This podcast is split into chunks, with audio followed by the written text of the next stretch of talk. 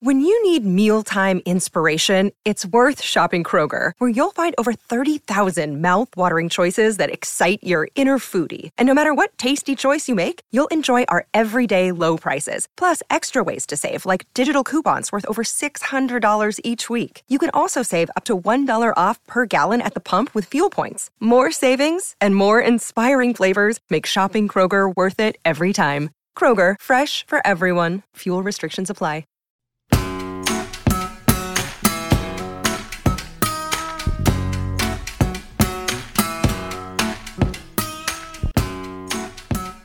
Everybody, welcome to Trashy Divorces, everybody's favorite good podcast about bad relationships. My name is Stacy. Hey, friends, I'm Alicia.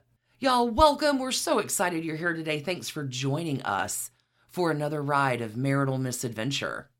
Alicia, who do you have for us today? I got a story today, my friends. I'm sending the last of my stories out this season with a firecracker of a lady, Lorraine Bracco. Sopranos actress? Sopranos actress, mm-hmm. but oh, so, so much more. Little bit of heartache in her life. It's a fool's game using the Bonnie Tyler hit for this one. Let's get into it. Lorraine Bracco was born October 2nd, 1954. She's a Libra girl, the second of three children to her parents, Eileen and Salvatore Bracco. Is it Salvatore or Salvatore? I You'd, Don't have, know. you'd have to ask him. The family lives in Bay Ridge, Brooklyn, until Lorraine's about 10 years old, and then they move to Hicksville, Long Island. Lorraine graduates from Hicksville High School in 1972 before moving in 1974 to France to pursue a modeling career. Hmm. Yeah, Nice work if you can get it. Hicksville, New Jersey I to mean- France. So, all the way back in middle school, Lorraine was just not a good student. She had a hard time focusing on her studies and didn't really have a clear direction for what she wanted to do. She will credit a very special seventh grade teacher named Artie Horowitz with taking her under his wing and helping her, Lorraine, find her path in life. See, Mr. Horowitz directed plays at her middle school. Gotcha. And when Lorraine, like so many other kids that have come before her, found the group of arty kids, theater kids, mm-hmm. I have a group where I belong. Mm-hmm. And the heavens mm-hmm. rejoice. The theater kids would stay after school to paint sets or just hang out and be part of a crew that understood each other. Lorraine had found her community. Sure. Not only was Lorraine kind of unsure of herself and not doing well in her classes, but this is terrible. I don't even know how a middle school gets away with this. She'd been voted the ugliest girl in sixth grade the year before.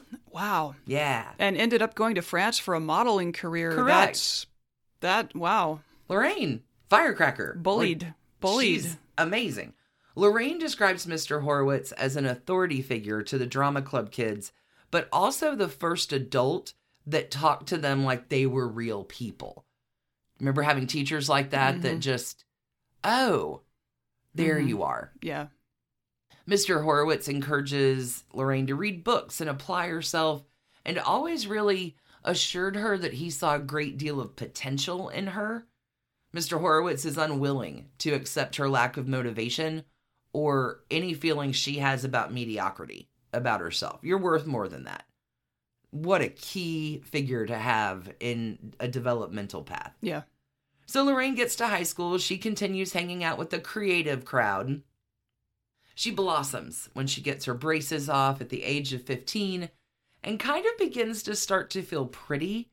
Her best friends are two gay boys who are super interested in their artistic pursuits fashion, photography, costume design.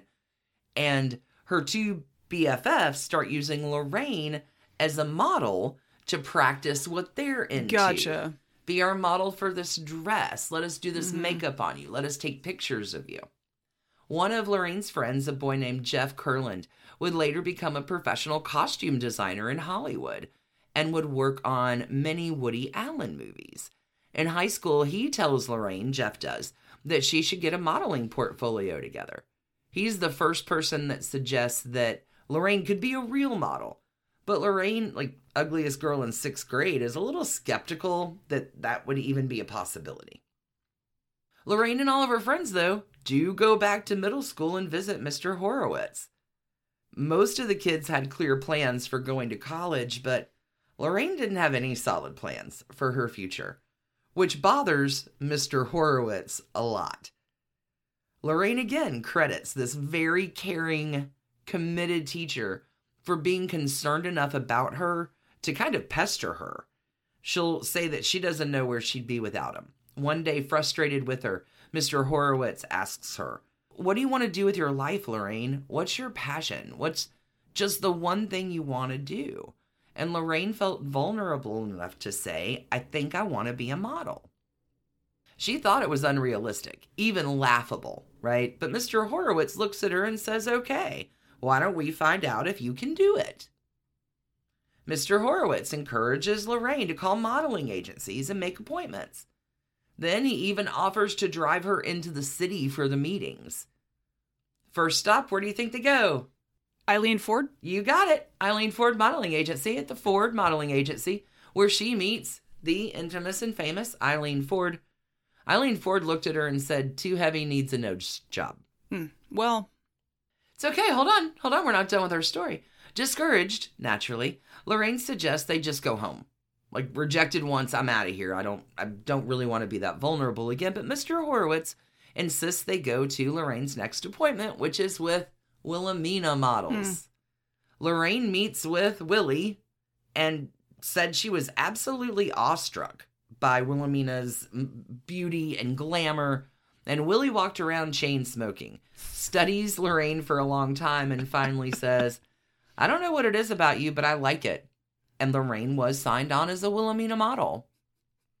So Lorraine works as a model throughout the rest of her high school years, doing catalog shoots, sewing patterns, the occasional magazine shoots for Mademoiselle and 17. And once she was done with high school, graduate 1972, it is off to Paris wee wee. to become a model. And, if you can imagine, not too much of a stretch here, as a beautiful young model in France, Lorraine having the time of her life. She even poses for Salvador Dali once. He asked her to pose nude for him Whoa. at a later time, and she refused, but now wishes that she had done it. At the time, she said, It was just too much for me. So he gave me a pencil drawing of an erect penis as a consolation gift. Dali. His spider webs are always interesting where he shows up in stories. Yeah, I feel like she understood what he was actually asking for. We have our first love. Hmm. Not our first husband, but our first love. This is with a Polish prince. Lorraine says the man who transformed her, girl, you'll be a woman soon, right? From girl to woman, was Polish Prince Hmm. Jan Poniatowski. I hope I'm doing that right. There are a few different pronunciations P O N I A T O W S K I. Lorraine meets her Polish prince when she's 21 years old, and remember her good friend Patrick is always talking about how his sister was married to a prince. And Lorraine, not understanding European royalty, she asks her friend Patrick, Prince of what? And Patrick goes on to explain that his sister's husband, Jean Poniatowski, was a direct descendant of Stanislaw Poniatowski, the last king of the Polish Lithuanian Commonwealth, which gave him a title but no kingdom. Right. Family, though, is the Poniatowski family, though, is still highly respected and prominent. Unfortunately, Patrick's sister is divorcing Jean, but the split is very amicable, and eventually Patrick will adduce Lorraine to Jean, who was a blue eyed, blonde haired, handsome, and charming older man. Lorraine is 21. Her Polish prince is 45. Yikes. He asks her to dinner and she excitedly agrees. And as you can imagine, Jean's life was glamorous and sophisticated with constant travel and parties with wealthy couples. During their time dating, Lorraine had, whoa, magical adventures. You ready for this? She goes to a formal dinner at uh, the Versailles uh, in the Oh. Hall of Mirrors at Wow. the Versailles. Sure. Yeah. She'll go quail shooting on Queen Elizabeth's property in Scotland, Sure. like you do. Like you do. I just went up to the Queens for some quail shooting. Lorraine and Jean will take trips to exotic locations like Morocco and Rio as well. The 70s. After they'd been together a little over a year, It's obvious that the relationship is more than just a little fling, and Lorraine has 100% fallen in love. When they had been together almost three years, Lorraine finally gets the nerve to ask her Polish prince what his intentions are toward her. And he was surprised by her question and laughed.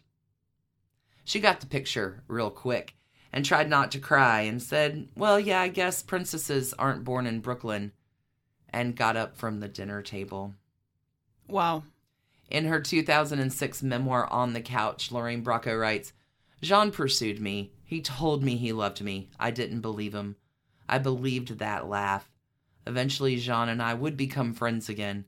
After Jean and I parted, I realized I had been living his life instead of living my own.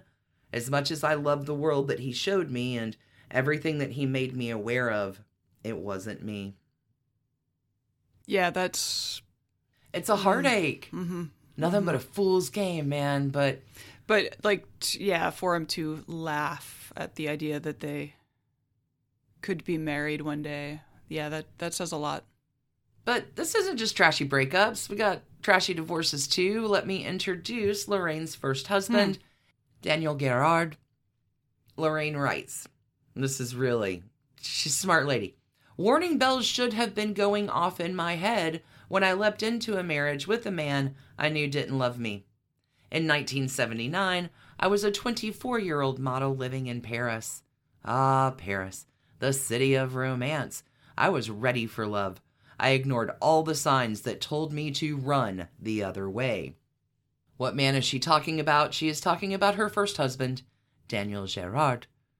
He is a sexy French salon owner who Lorraine desperately wants to believe was her Prince Charming. Since the actual prince didn't work out. Correct.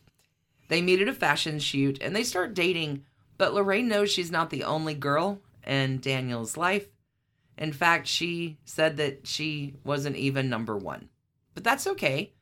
Lorraine ignores all of the internal warning signs going off in her because the fantasy, she as she calls it, was quote unquote too intoxicating. Then she found out she was pregnant. Hmm. When she told Daniel she was pregnant, he asked her what she wanted to do, and she said, Where I come from, if you're pregnant, you get married. And he kissed her and said, Then that's what we'll do. They fly to New York and they get married in January 1979. Their daughter Margot was born on April 25th, 1979. Oh, the idyllic dreams of the future last for Lorraine about five months Oh, no. after she gives birth. Daniel's restless, he's not spending much time at home. Lorraine is lonely, and it isn't too long before she gets proof that Daniel is having an affair. When she finally has enough, Lorraine calls the Polish prince, Prince John, Oh, hey. and is like, hey man, I need $5,000. Wow. And the Polish prince says, of course, and doesn't ask any additional questions. Lorraine, she's such a badass, uses that money to rent an apartment for her and her daughter. And Lorraine says that leaving Daniel was so liberating and made her realize how much better it was to be alone than to be with an emotionally absent partner. Lorraine supports herself and her daughter by continuing to model and taking a few small acting parts in French productions. But it wouldn't take very long before her life would drastically change with her next relationship, which we're going to talk about right after we take a break to hear a word from our sponsors. We'll see you on the flip. Hey, all you true crime fans, this is Mike Ferguson, And this is Mike Morford. and we'd like to invite you to listen to our podcast, Criminology. Launched in 2017, we've covered a variety of strange cases from murders to missing persons. Some of the cases are ones you may not have heard of. Other cases we cover are some of the most historic in true crime. There are 200 episodes of Criminology available to binge on right now, and new episodes come out every Saturday night. Subscribe to Criminology today, wherever you listen to your podcast. All right, Alicia, who's our next mystery man? A little actor you may have heard of named Harvey Keitel. Oh, Mr. Wolf. Mr. Wolf. So Lorraine is 27 years old and had lived in Paris for nearly a decade when she meets Harvey Keitel. Some friends in New York were in Paris and they had invited Lorraine to go out with them to a party. Lorraine had been separated from Daniel for over a year and had finally just begun feeling comfortable enough to date again. She doesn't really want to go to the party and she's broke, but her friends insisted.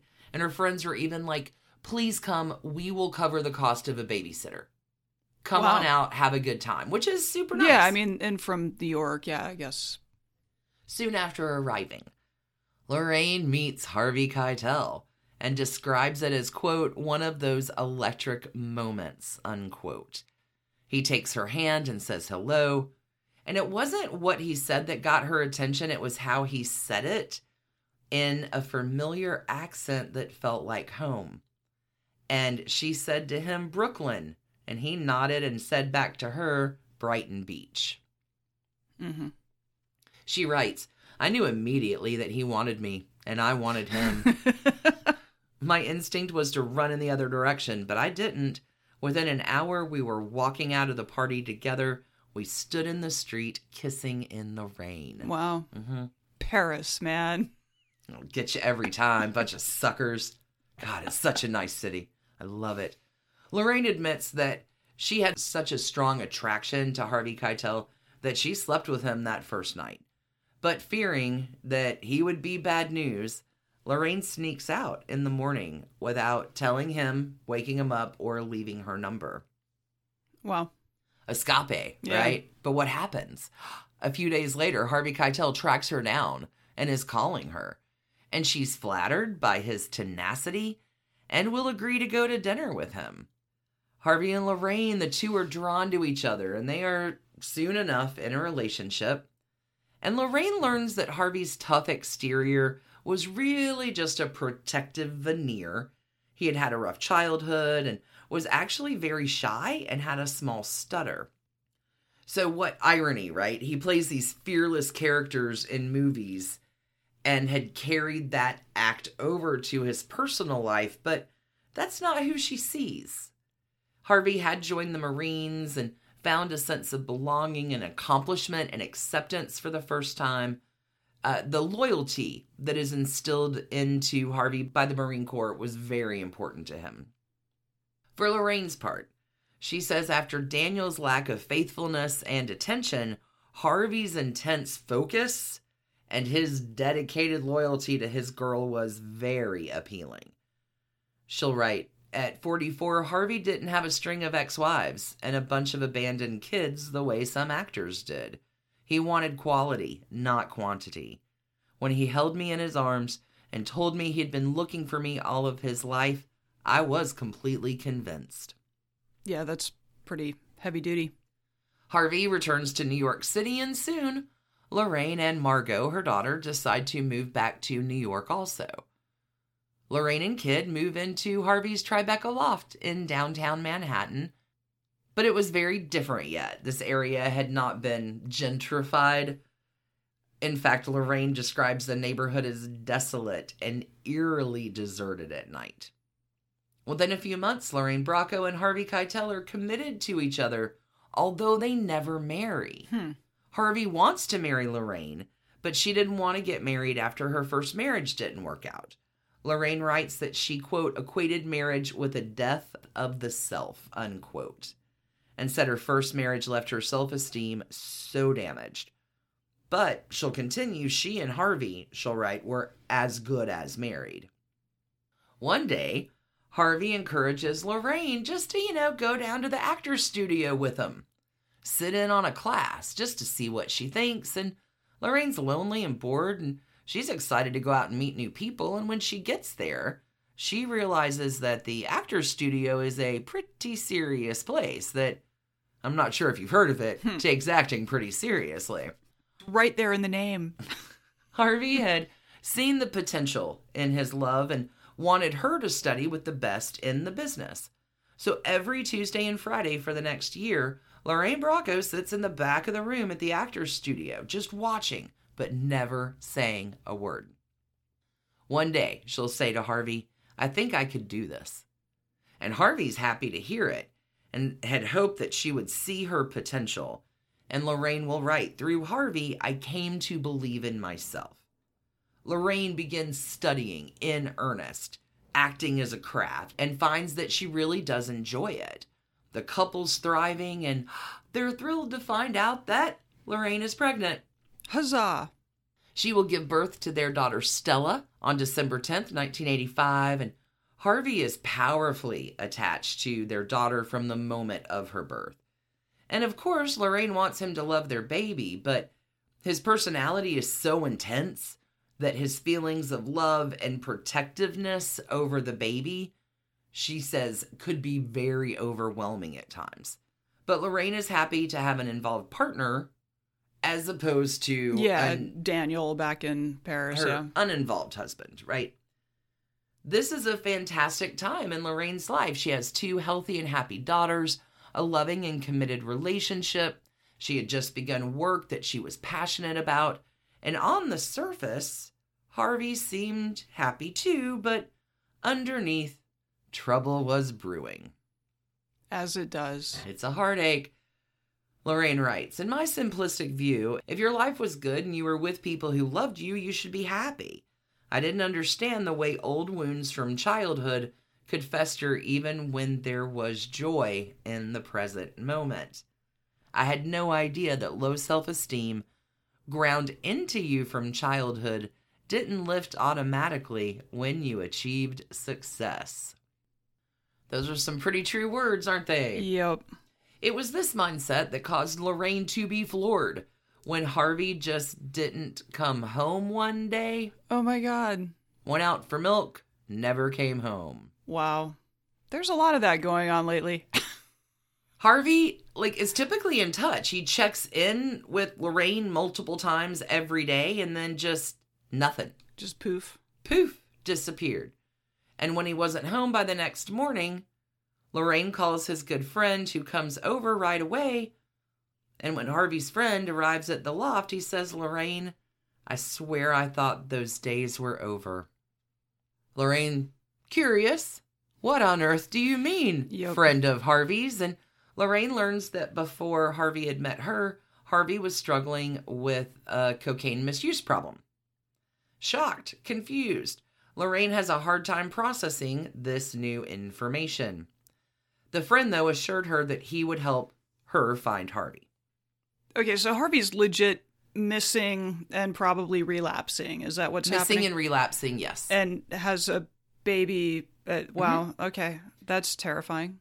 So later that day, Harvey just walks right in and Okay. apologizes and tells her that what he was doing had nothing to do with you, Lorraine. And this infuriates Hmm. Lorraine, I guess you can imagine, because Shockingly. she couldn't understand why he would think something like this had nothing to do with her when they have two daughters and Uh-huh. had built a life together. Hmm. So Lorraine, in a classic trashy divorces moves, starts screaming and throwing plates at Harvey Keitel. And Harvey doesn't say anything, which makes Lorraine angrier because she wanted answers and he isn't giving any answers. He's just saying nothing. Harvey tells Lorraine that it would never happen again. And then he went to bed for two straight days. Yikes. The couple will get past the incident, and Lorraine prays that Harvey's telling the truth about it actually not happening again, and she'll throw herself into developing an acting career, and Harvey supports her every step of the way. Sure. And probably deep in the back of her mind, she's just waiting for it to happen again. Well, to be fair, Harvey Keitel is crucial to Lorraine Bracco's acting career. As an already established and respected actor himself, Keitel is able to introduce Lorraine to many people Sure. and get her foot in the door as his girlfriend. One day, Harvey runs into Ridley Scott when he's just walking down, you know, a New York street. Sure. During their chat, Ridley Scott mentioned he was looking for an actress for his next film and she needed to be, wait for it, quote, a kind of tough girl from Queens, hmm. unquote. Wow. Does Harvey Keitel know anyone like that? I got your girl, Ridley. huh. Send me a dozen cookies. Send me a gift basket. I've cast her. That film was Someone to Watch Over Me, and Harvey convinced Ridley Scott to meet with Lorraine. And once Ridley Scott agreed, Harvey helped Lorraine prepare for that audition. This would be the first major film role that Lorraine has and the start of a fantastic career. Meanwhile, Lorraine's sister, Lizzie, is also trying to break into acting, and Lizzie had landed a small part on the TV drama Crime Story. Also, Lizzie had recently met a young actor named Aidan Quinn. Hmm. Aidan Quinn and Lizzie Bracco are still married to this day. Wow, okay. There's a little spider web for you. Lorraine gets great reviews for her role in Someone to Watch Over Me, even though the film itself isn't really a blockbuster hit. Harvey is super proud of her, but growing increasingly frustrated with the direction of his own career. Harvey had early success, right, and appeared in Mean Streets, Taxi Driver, Alice Doesn't Live Here Anymore, just to name a few. But in the last few years, his career had stalled. Harvey's getting a little discouraged, getting a little depressed, and along comes Martin Scorsese. And Martin Scorsese is going to be like, hey, Harvey, let me cast you in the role of Judas in The Last Temptation of Christ. This is 1988, mm-hmm. and Harvey's thrilled. Lorraine is also happy for him, but also concerned about the impending emotional outbursts that Harvey is having during the filming hmm. because he gets so committed to his roles that he plays. Lorraine writes, I knew Harvey. He would become Judas. Meanwhile, in Lorraine's world, she's cast as Sonny Crockett's wife on Miami Vice. well, well. But Lorraine proves to have not one bit of chemistry with Don Johnson, and she was fired. Wow. Mm-hmm. I mean, naturally disappointing and humiliating for her. Most everyone who worked on the show was relieved that the role would be recast, but one of those stars, Edward James Olmos, was very sweet to Lorraine about her getting fired. Just put that in your back pocket. Lorraine is further disappointed when she was convinced that she had nailed her audition for the lead of the film Working Girl and is sad to report that she does not get that part. Because Melanie Griffith That got is it, correct. and that is Don Johnson's Spiderweb ex? Wow, City, Sonny. Crockett. Wow. Okay. Mhm. But it all worked out because Lorraine was available when Martin Scorsese was casting his new mob drama, Goodfellas, in late 1988. And Lorraine is cast in the role of Karen Hill, and it would be her breakout role starring alongside Robert De Niro, Ray Liotta, and Joe Pesci. This is such a good story, right? Mm-hmm, mm-hmm. Spiderwebs. Meanwhile, Lorraine's relationship with Harvey continues to be supportive but volatile. They're crazy about each other, but they have a lot of ups and a lot of downs. And the disappearing for a few days at a time started happening yeah. again. And they begin to spiral, and Lorraine will write Harvey and I shared a crazy love, crazy passion, crazy fights, and crazy jealousies. It got more and more crazy all the time until it seemed it was all crazy all the time. Not good for a stable, long lasting relationship. Not a great environment in which to raise children. At this point, Lorraine is starting to believe that living in New York City is not the best environment for the kids. She feels they have no freedom to ride bikes or play outside, and she wants her kids to have a more traditional place, a little someplace a little safer to grow up. And Harvey reluctantly agrees, and the family will move to Rockland County, a short drive from Manhattan, but a world away as it goes. Surprisingly enough, the move does not ease the tensions between Lorraine and Harvey. Their fighting escalates and becomes more and more frequent. It appears to Lorraine that Harvey either doesn't know how to or doesn't want to be happy. Hmm. He would just become irritated by her more joyful, lighthearted attitude and assumes that Harvey does that Lorraine just doesn't understand enough about his life to see reality. Lorraine knows his cocaine addiction is getting worse. Life with Harvey Keitel is becoming more and more intolerable for Lorraine.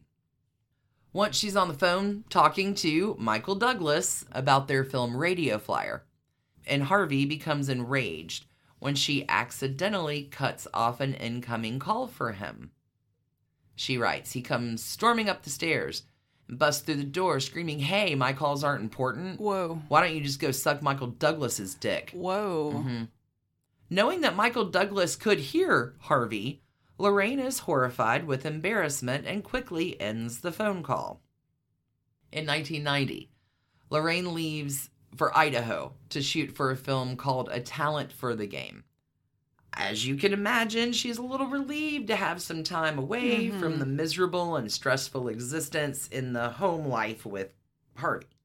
Lorraine had been cast as the leading female role. The leading male role was Edward James Olmos. All right, from back in the Miami Vice days. And Lorraine remembers how kind Olmos had been to her when she was fired from Miami Vice. And as soon as she saw him again, he smiled really big and was very kind and very welcoming. And Lorraine really finds herself drawn to Edward James. His cheeriness and concern for others was quite a big contrast versus Harvey Keitel's mm-hmm. brooding intensity. And Lorraine is so vulnerable from the volatility of that relationship that, oh, I don't know what's going to happen. It doesn't take too long for Lorraine to fall for her new co star. Lorraine writes, I can't justify having had a romantic affair with Eddie during that time. It was my weakness and my need for loving approval that I acted on, and it was wrong. I took full responsibility. I never felt that I was driven to do it by Harvey's behavior or my unhappiness. I wasn't trying to get back at him. There's no other way to explain my actions than to say that I caved in to a feeling. Leaving the film shoot to return home, Lorraine feels incredibly guilty and resolves to make her life with Harvey work. But as soon as she gets back home, Harvey is suspicious and accuses her of sleeping with Eddie. Lorraine denies it, and the couple continues on with their precarious situation, just mm-hmm. kind of waiting for the next explosion. Yeah. Sounds delightful. But during this time, they're both working a lot. They're having incredible career success. Goodfellas was released to incredible reviews and box office numbers. And when the Academy Award nominations are announced in January 1991, the film was nominated for basically everything, and Lorraine was nominated for Best Supporting Actress. Wow. That's quite a journey. Lorraine doesn't win that year. It will be Whoopi Goldberg that will take home that Oscar for her role in Ghost. Ah, yes. You're in danger, girl. But it was an incredible honor for Lorraine and a great boost for her career. Nominations tend to do that. Yeah, absolutely. After finishing, Lorraine does The Medicine Man with Sean Connery, working nonstop, trying to manage her relationship tensions. Lorraine is offered the leading role in My Cousin Vinny, mm. but decides to turn it down. Oh, boy. Mm-hmm. She just didn't feel like she had the physical or emotional strength to do it then. And as we all know, Marisa Tomei would get that role and nail it, winning herself the Academy Mm-hmm. Award in 1993. Yep. They were. Love that movie. You know how you have that handful of movies that Yeah. if you catch them on wherever they are in the movie, you will stop what you're doing, sit down, and watch the movie 100%. My cousin Vinny. every single time. One of my favorites. Mm-hmm. Lorraine and Harvey, because the story's about them. Their relationship is rapidly unraveling. He is using drugs more and more often now, and his anger is out of control. Lorraine is miserable and spends her time just trying not to upset him. I mean, this story really does have Yeah, it- every classic repetition It- in it sad sounds- relationships. Yeah, it sounds completely miserable. Harvey is also obsessed with suspiciousness, thinking about Edward James Olmos. Finally, after being badgered about it over and over and over again, Lorraine finally confesses the affair in one of their many fights. By that time, Lorraine said that Harvey had no interest in listening to how she felt. She'll write, I cried out of hopelessness. I had already been condemned in Harvey's mind, and I could never make it right. He would never hear me. He didn't care about what I had to say. He didn't even want to know. The sight of me revolted him. I cried because I had done the one thing I knew would doom us forever. I had told Harvey the truth about Eddie. It sounds like they were doomed forever Yeah. sometime back and Uh-huh. maybe maybe she can let that go. Oh, you thought things were bad then? Things get uglier from this point on. Why don't they just leave each other? Well, Harvey moves out. Okay. But Harvey just doesn't move out and like class acts it. Harvey moves out and tells everyone he meets about Lorraine's affair. Oh god. He makes the split entirely about Oh, it's all her fault. almost right instead of the culmination of growing tension, dysfunction, mm-hmm. his drug addiction, his disappearing for days, mm-hmm. right? One day, Harvey screams at Lorraine, How do you think Stella will feel when she hears that her mother's sleeping with other men? He was full of rage, could not be reasoned with, and Lorraine is begging him not to tell their child, Yeah. who's far too young to understand any of that information. But alas, the legal battles will begin. Mm. Even though they didn't get married. Correct. They still share custody of Sure. child. Sure. So at first, their lawyers negotiate a custody agreement where Lorraine would have custody of Stella, but Harvey could see her as frequently as his schedule allowed, and Lorraine and Harvey together, the two of them, would consult on all important decisions. Best laid plans. How's that go? Unfortunately, whenever they would meet to exchange Stella, Harvey would scream at Lorraine hmm. and could not just put his anger aside. Right. Here's her homework, here's her backpack. She's into these snacks lately. Here's some goldfish. No, that Yeah, doesn't happen that mm. way.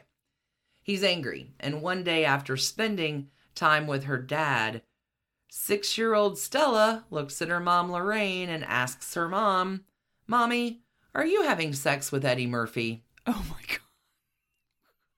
Because Harvey had told Stella Eddie, yeah. that Lorraine had been having sex with another man that he identified as Eddie. Right. And Eddie Murphy is the, The- only Eddie that six year old mm-hmm. Stella knows about and just assumes it's him. wow.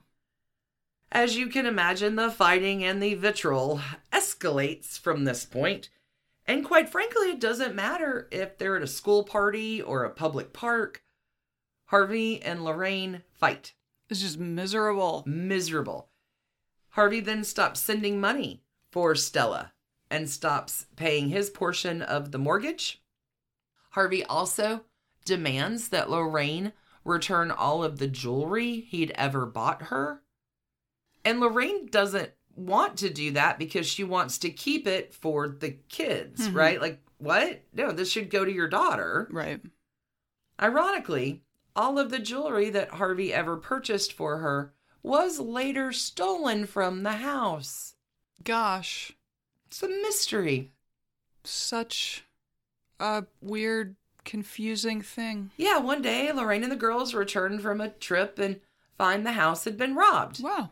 But the only thing missing hmm. from the house that was robbed, just the only thing, was the jewelry that Harvey Keitel had purchased for Lorraine over the years. That is so interesting. Mysteries. We need to get Nancy Drew or Did- Harriet the Spy on this one. Yeah. Someone call NYPD. Well, oddly enough, like other valuable jewelry, including a Rolex watch, Still there? just yeah, still sitting there, not touched. The wig that Lorraine had worn in Radio Flyer was sitting on top of her alarm clock. So a crisp stack of hundred dollar bills just sitting there. Yeah, just plain view. I no, but just the just the jewelry. Interesting. Lorraine naturally will file a police report, but mm-hmm. nothing comes of the incident. But this is far from the only time that the authorities, the police, were called. In fact, it was after one of Harvey's rages that a police officer suggested that Lorraine and the girls actually go to a family shelter. Wow. Lorraine thought that that idea was really drastic Sure. at first. Like, why would I do that? Don't be an alarmist. but then realized that she was so emotionally drained that she was unable to find the help she needed even though she had the financial resources to like it she just Yeah. it depletes you it depletes you inside mm-hmm. so lorraine goes and she's greatly helped by many counselors in that family shelter the most valuable thing to come from that counseling was insisting that lorraine set boundaries with harvey and Right. make arrangements for someone else to transfer their daughter back and forth between them Yep. and refuse all other face to face interactions with Harvey. Just Yeah, when it's that Done. when it's that toxic, like that's kind of all you can do. cutting Harvey out of Lorraine's life does physically help a great deal for a little while. But then Edward James Olmos comes back into the picture and things end up getting even worse, Oh God. which we're going to find out about when we come right back from break, This story. right? Back in a minute. All right, so I guess we're not captaining the Battlestar Galactica yet, but but tell us about the return of Eddie.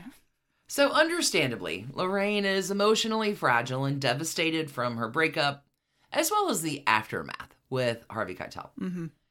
Edward James Olmos, Eddie, Eddie, we love Eddie, reaches out and feels somewhat responsible for the effects of Sure. all of it on Lorraine and her kids.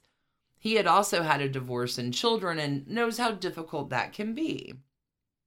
Eddie feels like all the adults have an obligation to minimize the damage and help the kids feel secure. That's priority one. Should be. Yeah. And this was clearly exactly what Lorraine wanted and needed to hear.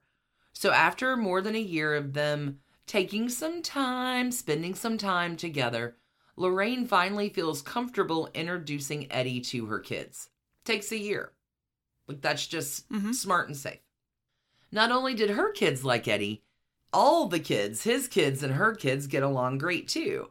And Lorraine is like, this is great. This is the kind of warmth and comfortable family atmosphere that I've craved. Like, this is so nice. And Lorraine and Margot and Stella's lives become much happier and lighter as their family and Eddie's family spend more time together and get closer. But not for long. Dun dun dun. Because the out of control rageaholic is back. Shortly after, there's some very disturbing allegations that are made against Eddie that would rock all of their Oh, worlds. no. One of their good friends told Lorraine that Olmos had molested her teenage daughter Oh my god. while watching television with several of the kids on a vacation they all went on. And Lorraine is stunned and horrified, and she goes home and asks Eddie about the incident. And he says it must have been a shakedown because nothing like that had ever happened. The girl's nanny, Ruth, who was in the room the whole time, had also vehemently denied that anything uh, inappropriate had happened. What contributed, though, to Lorraine's doubt was a letter the mother had given her that was supposedly written by the 15 year old girl. Being the mother of young daughters herself, Lorraine felt like it didn't sound as if a teenager had written the letter. She started to wonder if the woman she thought was her friend was betraying her, making this story up to get money or attention or something. The incident had allegedly happened several months before the friend decided to tell Lorraine, even though she claims that her daughter had told her right after it happened. Lorraine also finds this to be a little suspicious. She confronts her friend, Lorraine does, and asks her why on earth she would have kept that information from her. yeah. You think Eddie molested your daughter, but you didn't tell me about it immediately when you knew he was with me and my daughters. The final straw for Lorraine is when her friends said they had gone to the sex crimes unit in New York City to report the incident. And they found the girl's letter and accusations to be credible, but the sex crimes unit couldn't do anything about it because it wasn't their jurisdiction since the incident happened allegedly in Florida. The friend and the mother of the alleged victim said that she had decided against pursuing it since she would have had to go to Florida. And Lorraine replies to this probably not a friend. Let me get this straight. You're saying that Eddie is a child molester, but you're just going to drop it? You're just going to let it go? And the friend said that going to Florida would be complicated and expensive and inconvenient. And Lorraine angrily says to her, If someone molested my daughter, I'd go to the fucking moon to get them. Yeah, I that the hmm The mother said she just wants to forget the whole thing, but then Eddie hears that the family's lawyer wants $750,000 just to forget the whole thing and make the whole thing go away. Yeah, that okay. Eddie's lawyers suggest that he actually go ahead and pay it mm-hmm. because if it went public, Right. it would greatly damage his reputation, regardless of his guilt or innocence. And so Eddie ends up paying a lower sum and receiving a signed document from the family agreeing never to discuss the Yeah. situation. Non-disclosure. Lorraine's fully convinced that Eddie is not guilty of these accusations. Yeah, I love that the family's under an NDA and Lorraine's like typing out her memoir all about it. Lorraine does have a regret though. And she says she makes a huge mistake in not telling Harvey about the situation oh no. because Lorraine doesn't want to like she's scared of him and his reactions and she just doesn't like it's handled. I, I have it, but of course Harvey finds out. So when he does, he goes to his lawyers and demands two amendments to the custody agreement. The first is that his daughter Stella is never to be around Eddie or his sons. The second, the nanny Ruth, must be fired on the grounds that she didn't tell Harvey immediately about the allegations. Wow. Oh, God. So Lorraine has finally like gotten her kids into a much more comfortable Mhm. family situation. Yep, yep. And so X jumps in to be like, actually, your new guy has to go and the kid's nanny has to go. Correct. Okay. Okay, but Harvey Keitel is not going to get his way legally. Okay. That the courts will not do that, but he'll just have another idea. And that idea was to go to the tabloids. hmm And at that point, Mhm. things get even uglier. Super ugly. Yeah. In the midst of all of this, remarkably enough, wedding bells ring for Lorraine Bracco and Edward James Olmos, who marry in 1994. but the custody court battles are constant and horribly contentious. According to New York Magazine, Lorraine Bracco once actually flipped Harvey off in the courtroom and barked at him, So you don't think I can protect your daughter, huh, Harvey? The judge orders her to sit down and admonishes Lorraine's attorney to get control of his client. Bracco tossed her hair and yelled, Margaritas for everyone! What? wow. She's spunky.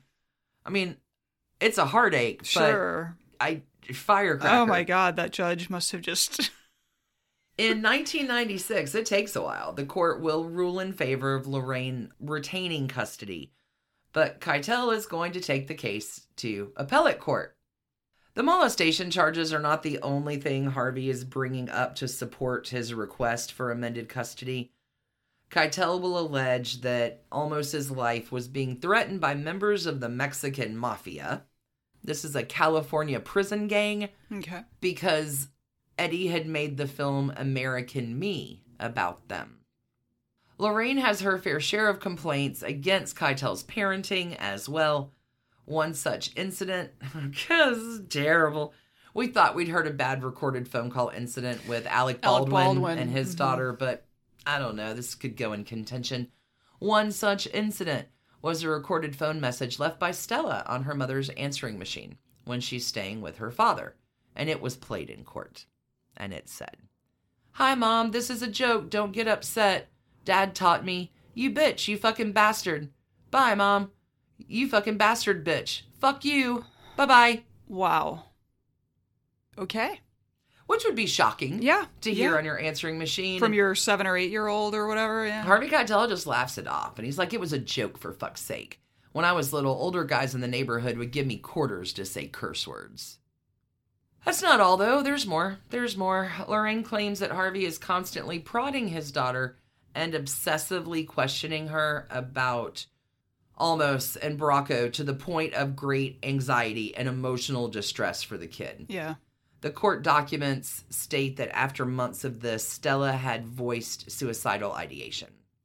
Stella had also developed juvenile rheumatoid arthritis, which is a stress based disease in children, and the court agreed that this was due, at least in part, to Keitel's interrogations of the kid. Well, and it's, I mean, that like incredible intensity Mm-hmm. that she fell in love with all those years ago, like, is now like in a completely distorted way, just ending up on this kid. Luckily, the court restricts his conversations with his daughter So, after many lengthy hearings, many court battles, remember it's gone to the appellate judge. The appellate judge will also rule in Lorraine's favor, stating clearly there's no evidence that Stella is in additional danger by being with Mr. Olmos. In the end, though, the custody battle lasts five years and will cost Lorraine millions of dollars and leave her spiraling into depression. By the late 1990s, Bracco was in a dark clinical depression. She separates from Eddie in 1998, and in 2002, they divorce. She'll write Separating from Eddie was a huge decision. I initiated it, but it was heartbreaking. Another relationship that didn't work out. Not only is Lorraine horribly depressed, mourning another failed relationship, but she is also broke. And with no other financial options, Lorraine Bracco files for bankruptcy. It's a heartache. Lorraine, so broke. I mean, after all the custody battles, Right. after the latest divorce, she's unable to pay her mortgage. She's in debt to her lawyers. Her reputation has also taken a hit. She hasn't worked in a while. She will tell ABC News it was horrifying and embarrassing getting foreclosure notices, lawyers knocking on your door wanting their money, and no work to be found. I mean, it sounds like it sounds like Harvey Keitel kind of set out to ruin her life. He did, yeah, and, and yeah, and really, really made a made a good show of it. it takes Lorraine a while to admit that she does have a serious problem and needs professional help for her depression. In reflection on all of it, much later, she'll say, I was so unhappy, but I always thought I'd get over it. I thought, I'm a strong woman, I can do this, but I couldn't. Since recovering from her own depression, Lorraine has become an advocate for those suffering from depression. As she started to feel like herself again, Lorraine Bracco goes public in a commercial for the medication Zoloft, mm-hmm. which Lorraine believes helped her greatly, along with therapy. She partnered with Pfizer to create a website called depressionhelp.com to encourage others to get help sooner than she did, saying millions are suffering. I don't want them to be ashamed. But Lorraine, firecracker of a girl, there's no holding her down. She is going to make more than a personal comeback in her life. She makes a huge professional comeback as well when she was cast as Dr. Jennifer Melfi in the HBO juggernaut The Sopranos. Sure. But uh, she turned it down initially. She says, I told them, I've done Carmela. I'm not doing it again. I just wasn't interested. She was, however, drawn to the smaller part that was far more nuanced and interesting to her. This was the role of soprano psychiatrist and therapist, Dr. Jennifer Melfi. Mm-hmm. Lorraine says, I told show creator David Chase I was a different woman than I had been on Goodfellas. I wanted to make Melfi the first educated Italian American girl people ever saw. This proves to be a wise choice. Lorraine is nominated four times for Outstanding Lead Actress in a Drama Series, Fantastic. nominated for three Golden Globes for Best Television Actress in a Drama Series for her work on The Sopranos. On the show, she'll win two Emmys for Outstanding Drama Series, nominated in total, uh, nominated in total those seven times. Every season it was on the air. The Sopranos also won five Golden Globes for Best Drama Series. Lorraine, huzzah! She's able to pay off her debt and get out of bankruptcy just a few seasons after being on The Sopranos, saying the show was a blessing. Mm-hmm. It gives me huge financial. It gives me huge financial security. It meant I could think, oh my God, I can go to work next year. I don't really have to worry. That's a nice feeling. I love her story. She's just amazing. Lorraine has been in a successful long term relationship with her boyfriend, Jason Cipolla. This is her moving on. The couple meet actually while filming The Sopranos. Cipolla, a former Syracuse University basketball player, was a driver for the cast. And this relationship will shock a few folks because of the age difference. Jason is 21 years younger than Lorraine. Go get him. hey, but whatever they're doing seems to be working because Jason and Lorraine have been together for nearly 20 years. Good for them. Almost two decades, yeah. Lorraine has done many things since The Sopranos, including far more than acting. Gotta love it. She's bought her own vineyard, hmm. started her own wine label. She's written two books, and in 2020 had her own HGTV television series called My Big Italian Adventure, which chronicles Lorraine's experience renovating an Italian property into her dream vacation home. Interesting. I may have seen some of that. Oh, yeah? I bet it's fascinating. Lorraine Baracco, don't tell her what to do. Like, just an incredible story. Every theme, just such a good, trashy divorces tale of down and out and resilience and triumph. Big thanks to Melissa for pulling that one together. Yeah, I had no idea that there was so much drama between Harvey Keitel and Edward James Olmos, for instance. Like, Who knew? hmm. This is what Trashy Divorces does for you, friends. Y'all, holy cats. I don't know how many trash cans. I'm not giving her any trash cans. I'm giving her all the halos and awards for picking herself up and moving right along Mhm. after being in a number of terrible, Yeah. terrible situations. Yeah. Also, Harvey Keitel, lighten up. I'm not going to give him any trash cans because I'm a little afraid of Harvey Keitel. Yeah, after gonna- that, yeah. Gonna leave that one alone and go out with me for this season. That's the end of my season 16. We are gonna be back next Sunday for our season finale. Can you believe it? I can, actually. I've been here the whole time. You've got a great story coming for any of y'all who want a little bit more trashy divorces in the meantime. Don't forget, you can find us over at patreon.com slash trashy divorces. This week we had a dumpster dive covering the 42 broken engagements of Drake, whose true love is Drake. Uh huh. Seems to be true. You can join the fun over on Patreon for as little as two bucks a month. If you want to show some love to your favorite good podcast about bad relationships, you'll get all those episodes on a private feed too. Kind of a fun holiday gift to yourself. We do have some free episodes available for you. Tell everybody that link, Stacy. That is bit.ly slash trash candy. We just liberate stuff from the paywall, plug that into your favorite internet web browser, and it'll take you right to it. Yeah, there's a handful of episodes up now, and I'll probably change that out towards the beginning of the year. But I think, my dear, my darlings, that is Trashy Divorces for today. Thank you again for joining us today, for spending your time with us, for your awesome emails, your kind reviews, for telling your friends. Stacy, I think I can speak for both of us in wishing everyone, every single one of our trash pandas, a wonderful holiday season. Be gentle on yourselves, be gentle with each other. And keep your hands clean, friends. Keep your hearts trashy. We'll see you back Sunday for the big finale. Bye. Big love, everybody. Bye. And thanks to you for listening. Trashy Divorces is a Hemlock Creatives production, created and produced right here in Atlanta, Georgia by us, Stacy and Alicia, with a little research and writing help from the brilliant Melissa O. Our art is by Sydney V. Smith. That's Sydney V. Smith at carbonmade.com. And our music is used with permission of Ratsy.